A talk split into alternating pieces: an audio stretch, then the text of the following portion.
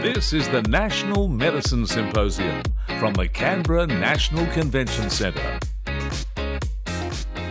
Now, it's my great pleasure to introduce to you our international speaker, Hans Georg Eichler. Hans is the giving the international keynote address, Adaptive Regulatory Pathways. Hans George is based at the European Medicines Agency in London, where he is responsible for coordinating activities between the agency's scientific committees and giving advice on scientific and public health issues.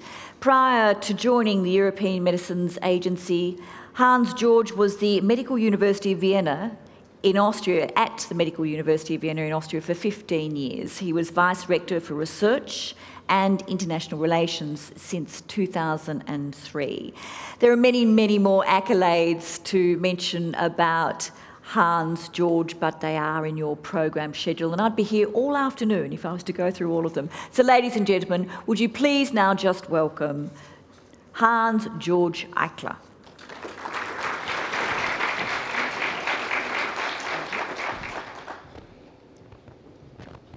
Thanks very much, and good afternoon to all of you. And let me start by expressing my gratitude to NPS Medicine Wise for having me here and for the honor to speak to you this afternoon. I took the liberty to change the title of my presentation. It's not so much about pathways, really, it's about the mindset that we seek to develop. And if I were, had taken more liberty, I would probably have changed the title even further and said, This is the story of how we address different goals. And by coincidence, you have seen a variation of this this morning from the first speaker. Can you remember? The story when a man walks into a shoe cobbler's store and says, I need a new pair of boots. Can you make it for me? And I want you to do three things. I want you to make them fast, cheap, and good quality. And that is perfectly understandable. These are reasonable goals from a customer perspective. But that shoe cobbler just looks up to him and says, Sir, you can get any two of those three, but there is no way you can get all three. Think it through.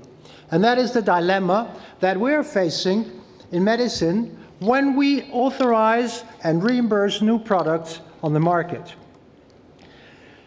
So I'll be speak, I'll be using the word adaptive a lot. And this is not a new idea that was born out of the blue. That is an idea that was meant to address pre-existing issues, conflicting goals. What are these? The first one is known as the evidence versus access conundrum. What does that mean? We hear from some patients, look, you cannot take all the time to research a drug and authorize it, etc. Because if I have a son with muscular dystrophy, I know exactly what will happen over the next 10 years. So anything that does not come, become available within the next, say, two, three, or four years will not make an impact on my son's life. If you have, and I'm saying that knowing where I am in Australia, if you have metastatic melanoma, you know now that anything that does not come out in terms of new treatment options within the next two years will, for an obvious reason, not be helpful for you. So, on the one hand, we want timely access to products. On the other hand, we want good, robust evidence about products. How can we reconcile that when it takes time to develop that evidence? We know that whenever we authorize a product, when it comes to market, there is lots of uncertainties. We should never fool ourselves. That has never been different. There were always uncertainties. What I think we are recognizing increasingly is that per se is not the issue. The issue is how can we reduce that uncertainty in a robust way, but again, do it fast. Another conflicting goal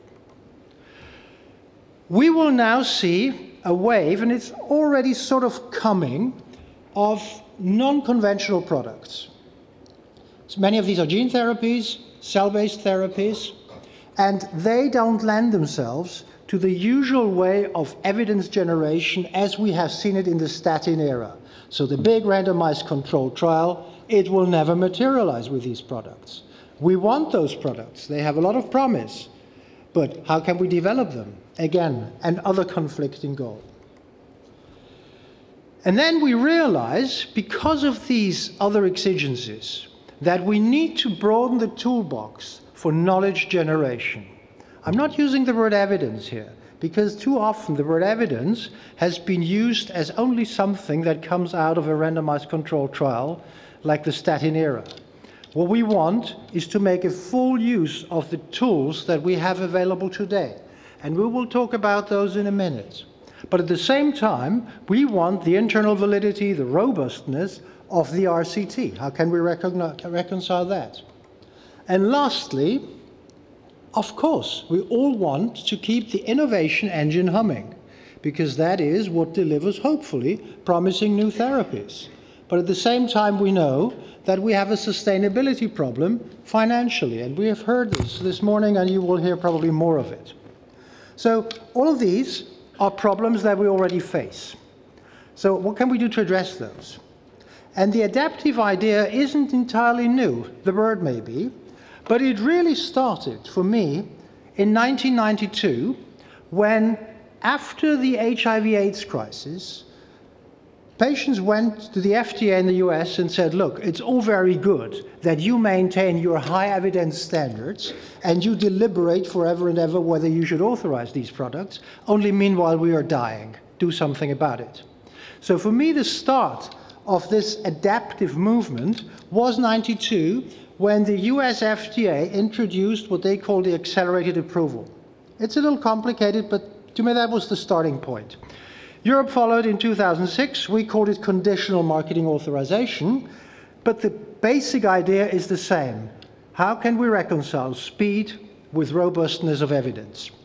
And we introduced risk management plans and all that. So we, we brought the tools in place. But more recently, starting around 2010, there was an idea that came out of the MIT. There was a collaborative there.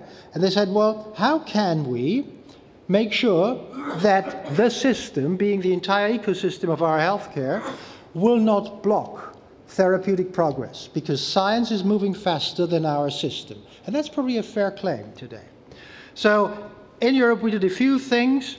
We started to talk, to talk in Europe with HTA bodies, with payers. We launched a pilot project on adaptive pathways. And the European Innovative Medicines Initiative, which is a very large public private partnership, devoted an entire project to this adaptive ideas. They called it MAPPs, Medicines Adaptive Pathways to Patients. The names don't mean that much. The idea is how can we reconcile these competing objectives? So the question is how? Let me make clear we don't need necessarily new pathways, new legislations. What we need is the intelligent combination of so-called building blocks. And I understand in Australia you now also have a, le a, legislation that would allow you to do that. I just heard it from John Skerritt over here. So what are these building blocks? And I'll go through this one by one. First, start with finding an unmet need and a product that has sufficient promise to address that. So focus on the population. Is asthma, for example, and I'm asking everybody in this room, do you think asthma is a condition with unmet need? Well, it depends. 90% of all patients with asthma today are probably very well taken care of, but there is still a small fraction of patients who suffer. And once in a while, a child still dies of asthma. So is it an unmet need? Well, yes, if you're in the subpopulation. So look at the subpopulation, look at the target group of patients you want to focus and focus on timely access for those, not necessarily for the entire asthma population, but for those. How do you do that? You plan an iterative development and assessment plan where you say, okay, first we focus on these patients, then we broaden it. What are the next studies that we bring out? Knowledge generation does not end at the time of first license. So we want to increase the evidence to uncertainty ratio. And we want to do that because we have to, by including so called real world data. So we've heard this morning about the electronic health record. I understand that Australia is in a state of, shall we say, transition. So is everybody else. We're not there, but we're rapidly going there. We have to make use of that resource. And as new information comes in, and now we come to the next building block, we want to hopefully expand the treatment eligible population. So, first we said we focus only on the few because there is a moral or ethical justification to do so with a smaller dossier. As the dossier grows, the knowledge, we can broaden the treatment eligible population. And in situations where you have public payers, it is not enough if only the regulator follows that path. Because if the payer, who is the second decision maker after the regulator, then says no, we have not achieved goal. And we had that problem in Europe. We had the conditional authorization that was meant to allow patients rapid access where they needed it. We did it. And then behind us, the payers said, oh, well, that is just conditionally authorized. We will not pay for it. What have we achieved? Nothing. So, payers and regulators will necessarily have to march in sync.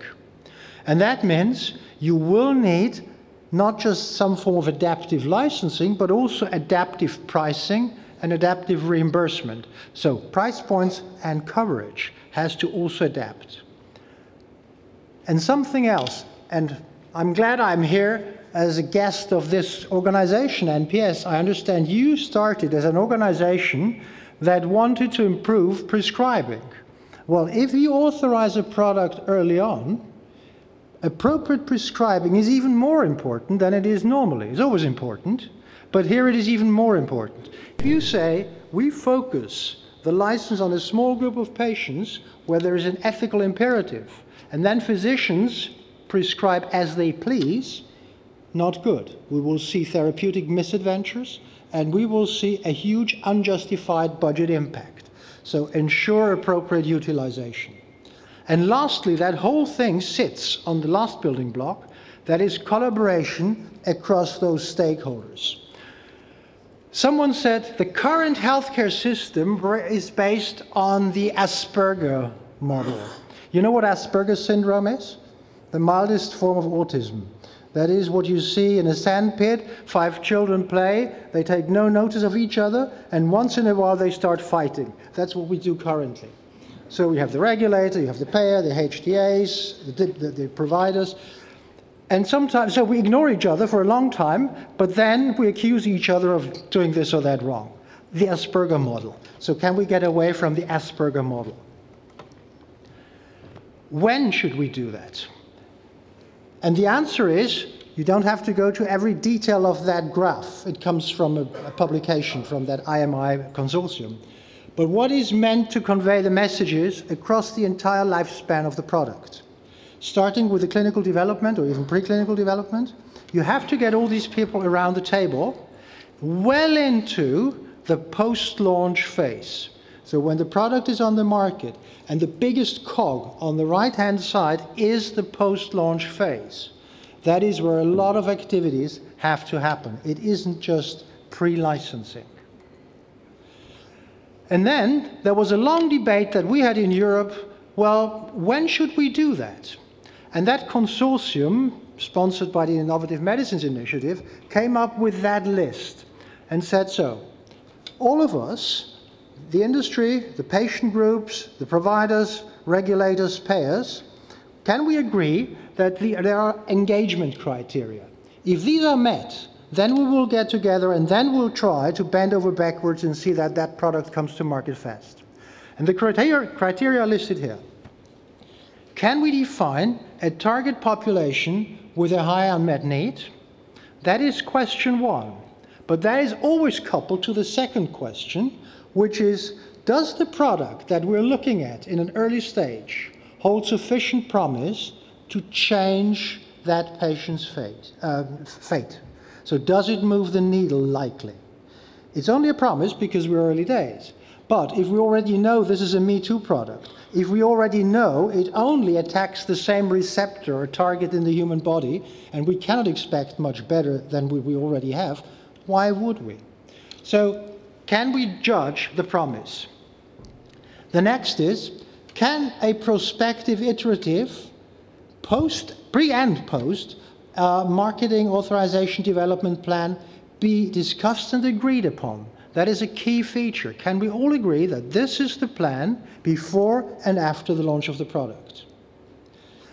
Are there tools to ensure appropriate product utilization? That brings me back to that building block. We'll come to that. And are there workable strategies for payers in case the product underperforms? They call that exit strategies. Because, of course, that is a risk for a payer. They don't want to be locked in to paying a high price for a product that then underperforms. It's understandable.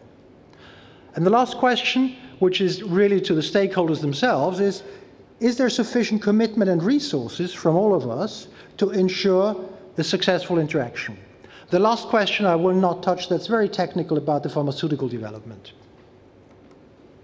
So, you may ask yourself, what does he mean by saying an iterative uh, post licensing development plan. So let's look into that in a little more detail. And I want to introduce you to what I call the four dimensions of knowledge generation and decision making. And I'll take you through a very complex slide very slowly. The first dimension is what I will call breadth of knowledge. Breadth of knowledge acknowledges this term, that not all patients are the same. There are usual, usually substrata. We all know that some patients tolerate or respond to treatments better than others. Can we define those substrata? And how do we develop knowledge from one to another? I don't like to use the word personalized medicine because it really isn't. We are not there yet. Where we are now is at best stratified medicine. So if you have asthma is the overall condition, can you have a, a, subgroup, group one in this case, for example, that are totally resistant to any treatment, another subgroup that has a different pathophysiology, and so on. So that is breadth of knowledge. The next is depth of knowledge. When you do an RCT, you have usually answered one or two research questions, and that is it. And there is still another 50 or so research questions unanswered. That's normal. So, if you have done an RCT over six months period, you will not know what the long term efficacy is. You will not know what the effect is on various endpoints because you just had one, or, one primary and maybe two or three secondary endpoints. You will not know anything about rare or late adverse events, and certainly relative effectiveness, which is something we all want to know. You cannot glean from one study or even two when you have three or four or five other potential comparators. So that is what I call depth of knowledge. Then obviously there is a dimension that you all know, it's called time. And I have sort of graded that. You start with an initial license and pricing and reimbursement. And then, as more information comes in, you revise that. And bear in mind, the word revision does not mean that someone did something wrong. Normally, when you hear a bureaucrat had to revise their decision, you would say, okay, the dumb bureaucrats got it wrong in the first place. Not the case. As more information comes in, as our knowledge base grows, we should revise. We should not be resistant to changing our previous judgment. We should adapt to it. So that is the third dimension. And then there is an underappreciated fourth one, and that is methodology. When I was trained in medicine, the wherewithal was the randomized control trial. If the RCT said this, that was the evidence. If it was came from another source of knowledge, it wasn't credible. Well, the world has moved on. We have a spectrum of methodologies. You can have a registry dedicated where you have depth of knowledge, depth of information, highly structured, quality controlled. You have e health records, claims data. Can you glean knowledge from that? And something that is now coming up, not as a haphazard finger in the air, but as a science in itself, is extrapolation. Can you extrapolate intelligently from what you know from group one on that graph, or population one, to population two? And can you do that in a transparent and justified way? So these are the four dimensions. Now imagine a product, and you start with population one. Green means an RCT. The RCT is positive. You give it an initial license, and the payer says, yes, we will pay a certain price for that population. It doesn't end here. You can then say, well, we now do a second RCT in a neighboring population because it's not a given that we can extrapolate from eight from population one to two. But also we want to know what is the long-term effect. So we enroll these patients in a non-interventional registry to get long-term information, to find out about rare adverse events, etc. And then, once that information comes out, you modify the license and you may be broadening the coverage to both population if all goes well. And then, as more information comes in, you know for population one, do we really need to monitor them any longer? Not necessarily actively, because we know quite a lot. So maybe we can rely on e-health record information.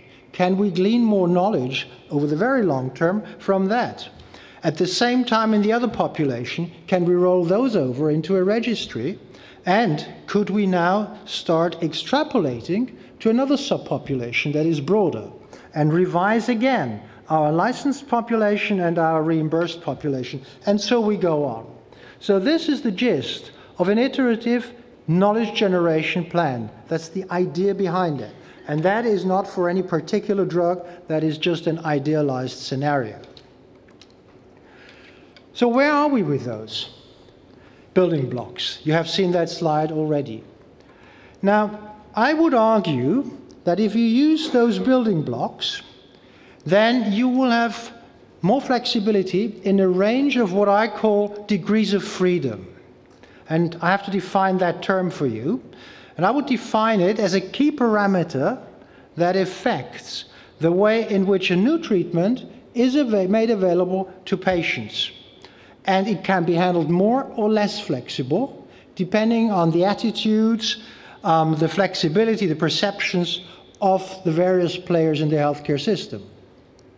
So, the extent to which the adaptive mindset is adopted will drive how flexible we are with all these various degrees of freedom and how fast and swift we can react to incoming information. So, these are the degrees of freedom that I would like to list, where we can always go on a spectrum, excuse me, from completely rigid to totally flexible. The first one is about the population. There was a time when, interestingly, industry said, no, no, no, we're not going into subpopulations and all that.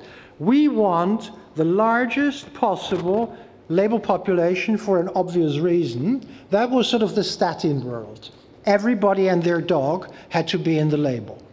Well, everybody has now changed, I would argue. So I'll give this a traffic light code. And I think even industry is now realizing that that is not the way forward. Look at subgroups, look at subpopulations, what is the value in one versus the other, etc. So I think there we already have become quite flexible. There was a time when many, particularly critics of the industry and the regulators, said no, you should never authorize a drug before you have all the relevant information. Well, that was a myth always. You never had all the relevant information. What we're now realizing is that we should be more flexible and saying, what is it that I really need at the time of first licensing, and what is the information that I can glean and generate after? So again, on that, I would argue we're becoming reasonably flexible. People understand that you cannot possibly, it's humanly impossible, to answer all research questions that there may be there before the day of initial launch.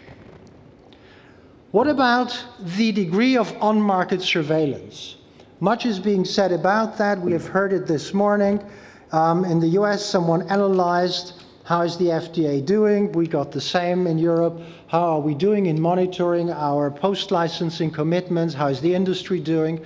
But I think most people would agree by now that, as it's in the beginning, we should have a strong focus on surveillance, and as we learn more, we decrease and relax that requirement. So that also gets a green light. That was the first slide. The second is already diff more difficult. This whole debate on adaptiveness was sort of hijacked by a very different debate, very ideological debate that is currently going on between what I would say old school evidence based medicine aficionados who say only the RCT. We will not accept anything less than that. And others who say, well, wait a minute, we now have other observational methodologies, we can do more. And unfortunately, we came into that ideological fight. And that fight is still panning out. And there is no agreement on that. But I think as we have gathered more and more experience with non randomized methodologies, as we better understand where a bias, where confounders can distort the information, I think that will also move from to a yellow light or hopefully ultimately a green light. And I hasten to say that we're not trying to abandon the RCT standard. The RCTs are and remain the methodology with the highest internal validity. They are not a gold standard. And I'm not shy to say that. We always hear it's a gold standard. To me, a gold standard is something that it delivers the truth. We know that this isn't absolute truth. Even an RCT can be biased. An RCT has sometimes problems with external validities. So it's not black and white. What we want to do is for efficient increase of knowledge about benefits and harms to embrace the full spectrum of methodology, horses for courses. And we want to complement the RCT, not replace it. So, and then lastly, you shouldn't, it's, a, it's very artificial to say, well, we have a pre licensing research phase and then we have a post licensing utilization or clinical practice phase. That is one life, continuous knowledge generation should be the goal. Then the next degree of freedom is prescription steer. And here again, there is a huge spectrum of opinions. Some people say, no way, we have no handle on how doctors will prescribe. That is, in some European jurisdictions, we are not even allowed to do that. Doctors have complete freedom. That's why we are very skeptical of any such endeavors. Others are more relaxed and say, well, we're more confident that we can give some steer to prescribing. And that is a debate that is currently waging. So I've put a red light on that. I understand that here in Australia, you may be in a much better position. So I've heard this morning about how you go out, this organization, how you try to come to an agreement on appropriate utilization with providers. Maybe you're much further ahead than we are in Europe on that point. So, what can we do? Regulators can provide some steer, but never forget, regulators don't regulate the practice of medicine, we only regulate products. How a doctor prescribes, their business. But what we can do is with risk management plans, we can limit a bit. So we're not entirely powerless. Payers actually probably have more power because where their rules permit, they can do something like prior authorization. They can have other uh, drug utilization reviews and go back to providers. So in some jurisdictions, payers have quite a bit of powers, in others not so. The right incentives for companies might also help. Of course, companies and industry has an influence of how products are prescribed. I mean, they always say, no, we cannot, but come on, why would you have a sales force if you cannot influence your customers' behavior? So, of course, they can do. So, if you set the incentives right with a company, be that by a cap per reimbursement, be that by other ways of, reading, of reaching a managed entry agreement, but that can also help. And lastly, access to local healthcare data and knowing what's going on and knowing what, how the product is being prescribed would be a great facilitator, as will academic detail where it is feasible. So this is an ongoing debate. And lastly, price points. As I said earlier, payers are very worried about anything that is conditional, anything that is early authorization, because they feel they are then trapped. And we have heard that. Sorry, I put a yellow light. I tell you in a minute why. Because some payers are now coming around, and in a minute. That's but what they worry about is essentially this. What is absolutely true, as I know that as a regulator, a pharmaceutical company will agree to any post licensing study that you tell them to do on the day of licensing. They see the prize, yeah, the license dangling before their eyes. On that day, you can yeah, extortionate anything you want. They will promise. Will they deliver? That's a different matter. So, what the payers tell us, oh, that's all very nice, but these studies will never be forthcoming. What will we do if we pay a price, we agree to a price, and then those promised studies never materialize. We're trapped. So I try to reassure them, and we often hear about a publication from the US that came out about 10 years ago from the Harvard University, a good friend of mine, who said, well, the companies are absolutely not compliant. 50% of those studies have never been started. Well, the world has moved on. We analyzed our own data and we looked at are companies compliant with our post licensing requirements? And the answer was sometimes these studies start slow, that is true, but by and large, the system works. So that fear may materialize in this or that case, but on the whole, I think the system is robust. At least that's our recent experience since the change of our legislation, which happened in 2012. So we're more optimistic on this point. But then payers also say, good, let's assume those data come forward. But the subsequent data show less value. Let's say a smaller effect size than we had initially anticipated, which is very likely. What shall we do then? So, first of all, for regulators, that is not a new scenario that is almost standard. And I would argue that for payers, that should also not be a problem because you can negotiate the exit criteria or reduced price criteria, whatever the case may be, upfront, anticipating that if you have a managed or some form of managed entry agreement in place. So payers can get the incentives right if they anticipated that. So you could, for example, give them a limited initial pack, um, coverage uh, label and promise an increased coverage if the studies come through, if the effect size pans out. There are various variations to this game. Now, I spoke about the yellow light. Just before I left Europe, I saw an article that Scotland is now embracing or thinking of introducing a thing called conditional reimbursement. And they want to tie it with ours, that's the European Medicines Agency's conditional authorization. They say whenever a product is conditionally authorized, we will conditionally reimburse, knowing that things can go wrong and we will put the conditions in place so that we can extricate from that situation. Now, one last word on regulator payer interactions. First, let me say that this is a blessed land here, Australia, when it comes to this question, at least for me. In Europe, what we have is one regulator for the whole of the EU, but when it then comes to HTA or payers, there is this myriad of national or even regional bodies that take decisions. So it's never easy. And I will not start talking about the US, I mean, even more difficult. But here in Australia, you are, to my knowledge, the only jurisdiction in the Western world where these two people who are sitting over there, all they need to do is get together and you can perfectly align or harmonize.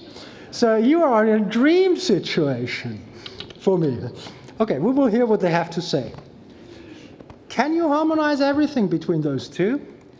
Not everything, but a lot. For example, can you agree on relevant endpoints?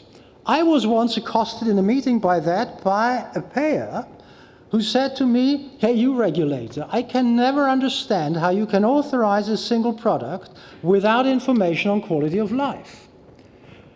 The point is not whether he's right or wrong. The point is that you have two public bodies here who visibly cannot agree on a fundamental principle. So, do we both lose trust in the eye of the public? Of course we do. So, can we remedy that by getting together? We should.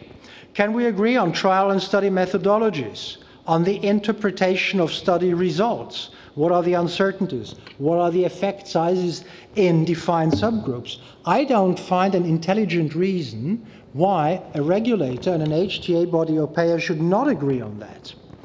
Can we agree on post launch surveillance for benefit risk and for value based pricing, or if you go into pay for performance? So, the goal of all these exercises, and we are now doing those, is an overarching agreement on the assessment, on the assessment plan, and we hope to make this patient centric. And the underlying theme should be look, how can a regulator say this is important for me, or the HTA body, this is for me? It should first and foremost be relevant for the patient, and we can agree on that. And we want to reduce the white space between the license and the coverage decision, which sometimes takes two years in some European countries, even longer. But does that necessarily mean that the decision has to be the same, that the regulator and the payer takes? Not necessarily. Let me illustrate why not. And that is not because we're dysfunctional. I mean, we may be, but not for that reason. You can construct in every clinical condition subgroups. And you know, I'm hammering that theme because I think that's the future of stratified medicine. And take an, any disease, yeah, where you can uh, stratify, say, five or six subgroups from left to right, low, say, to high risk, or low responders to high responders, whatever you want to make it. That's easy. And the regulator can then say, we looked at benefits and harms, and we found that this drug should be licensed for all the subgroups below that line. Not for the ones with the least risk, because they don't need that. The safety profile is very good, but it isn't perfect. So for all the others, we will license it. And that is what you typically read in a legal license. So far, so good. But don't forget that something else marches in sync with that subgroups. The cost usually per unit of health gain, because you anticipate that the group at the far right will have, for a given price, the highest benefit. So the cost per, health, per unit of health gain will rise from right to left. And so will, of course, the budget impact. So even without disagreeing on the science, disagree, without disagreeing on the studies, it may now well be that a payer says, fine, we accept your judgment, regulator, but for budget impact, cost effectiveness reason, we will limit coverage only to that one subpopulation on the far right. That is legitimate. It may sometimes be difficult politically, but that is at least not scientifically inconsistent. Can we agree on that? So, I come to the end. My conclusion is this whole idea of adaptiveness is an attempt to address inevitable problems that we have and have always had because we live in an imperfect world. And we believe we can address those issues by way of adequate pre planning and collaboration of stakeholders. And let me remind you that a series of rational decisions taken by individual decision makers in isolation doesn't necessarily bring about a rational final product or outcome. Adaptiveness to me is a mindset. It's a concept, not a new formalized pathway. And as I, we certainly in Europe don't need it. We have all the flexibility in our legislation to enable that. And I understand that in Australia now you have the same. And for those of you who don't like the idea still and says, no, we don't want to go that way of adaptiveness, let me remind you, the antonym of adaptiveness is rigidity. Do you want to be there? Probably not. So, thank you very much for your attention. Thank you, Nostin. Thank you so much. Indeed, Hans George, the time has flown, but I was so engrossed I didn't. I forgot to give you the time. I'm sorry. was, no, no, no. It was utterly, utterly uh, engrossing and fascinating. We're not going to have much time for questions, but I will take one or two brief questions if you want to jump to the microphone. I have one for you. Um, it's in, and it'll be very interesting to hear our next panel on the Australian experience. It's very exciting to hear about um, adaptiveness and, and, and the way you've unpacked the, the need to reconcile speed with robust evidence. And in the back of my mind, and this is the journalist in me, can't help but say, what about mistakes? What about pushing that need for adaptive uh, speed mm-hmm. so much that somewhere along the line there must have been a mistake, a major mistake that you're aware of, and the consequences of uh, affecting many. Do any come to mind, and what are the lessons learned from that? Well, that, what do you mean by a mistake? That's very important. Mistakes are something where you do something wrong. Getting new experiences where you find out that something that looked promising had some unintended consequences. Is that necessarily a mistake? I would argue it's not a mistake. It was an honest attempt to make something available soon, and the mistake only comes in if you then sit on your hands. Mm. All the scandals we had, starting from thalidomide, the thalidomide scandal, let's go back to that. It was not the scandal that it happened, and you know, everybody I think knows what, that, what happened then. That was not the scandal, because it was totally unanticipated. At the time when thalidomide happened, no one gave any consideration that a drug could potentially do something that was called teratogenic. teratogenic. The scandal was that it took probably 10,000 babies to be born before the system reacted. So if tomorrow we had a new drug, do a thought experiment. We have a new drug, it passes all the teratogenicity tests, but it does exactly the same as thalidomide. If we find that after two cases, make it three, and we react fast, mm. then the system functions. If again we need hundreds or thousands of cases, then we're dysfunctional. That would be the mistake. That's why I put so much emphasis on react fast to incoming information. I hope that answers your question. No, it does. It's, it's a terrific answer. Um, we're going to have to move it quickly, but this is too fascinating not to take a couple of questions. So I will take uh, one here, and if you can keep it brief, please. Okay. So uh, Barbara Mintzes, University of Sydney.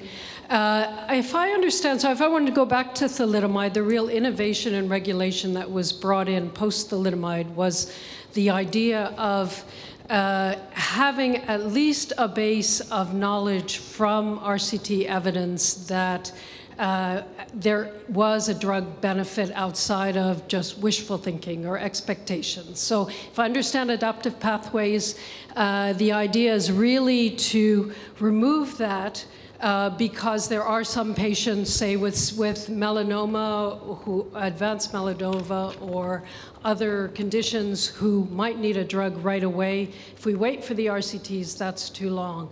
We have a compassionate access program. How does that, like most countries, European Union has compassionate access for people who are in these extreme situations to get drugs that are not on the market yet. Why not go in that direction rather than actually uh, attacking that innovation that was brought in that was really a rigidity so it made it switched the burden of proof onto the company to having sh- to show that their drug was effective rather than uh, to show that there was harm. So your question is, is why not ramp up the compassionate program? Is or no, why not just continue to um, depend on this dual system of having at least a base standard that's not perfect, I agree, plus compassionate access versus uh, something that erodes that base system?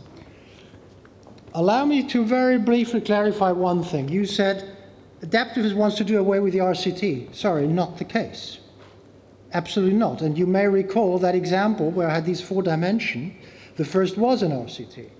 When we can do an RCT, of course we want to do it. It is still the most robust route to knowledge generation. Absolutely. So I'm sorry if that didn't come out clearly. This is not about abandoning the RCT per se.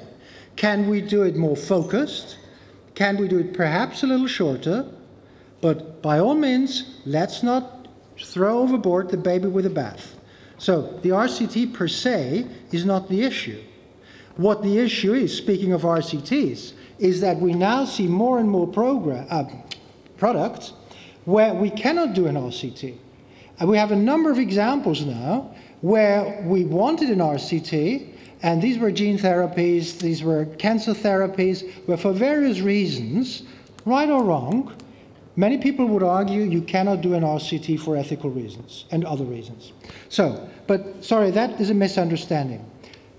About compassionate use. I don't like this compassionate use idea at all because what is the benefit of going compassionate use? It's the worst of all worlds. Either the product is not helpful, then you're exposing patients to the same risk, whether it's within a trial or compassionate use, the biological outcome is probably the same. And you get less information, not in a structured way, than you would if you put them in a trial. So compassionate use may have its place. I'm not sort of disregarding that, but why not focus on knowledge generation that is pre planned and uses the best methodology rather than go down the compassionate use um, route? I think that is less robust. I think the concern is the, the level at which the, pro- the, the threshold at which drugs might be brought to market for a broader population. I'm going to have to move that on. Thank you very much for that question. It was a great question. Move it on to the last question, uh, and if you can keep it Great brief. talk, Hans George. Um, Peter Turner, NPS MedicineWise. Have you considered political risk when it comes to safety? Most regulators don't get rewarded for taking risks by their political masters if they get it wrong. Sorry, there was a noise when you said Yes, the could you just re- uh, repeat the, the first question, of the question? do you consider Political risk Political for risk. getting it wrong in respect to safety. It seems there's not a lot of room to move for a regulator. That is absolutely true. Um, there is a total asymmetry, of course, um, in the reward punishment system for a regulator, yes. And that is the reason why we need, I'm very blunt about this, the support and the wish from patients. So, this whole thing that I just described was not the regulator's idea, it was the idea by patients.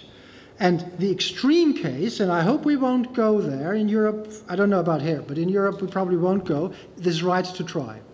That is the extreme. Um, I'm not sure this is a brilliant idea. But we had to listen to patients who said, look, why, why another 10 years to wait? Okay. Fascinating talk and great questions. Thank you. Hans George Eichler, please. Thank you.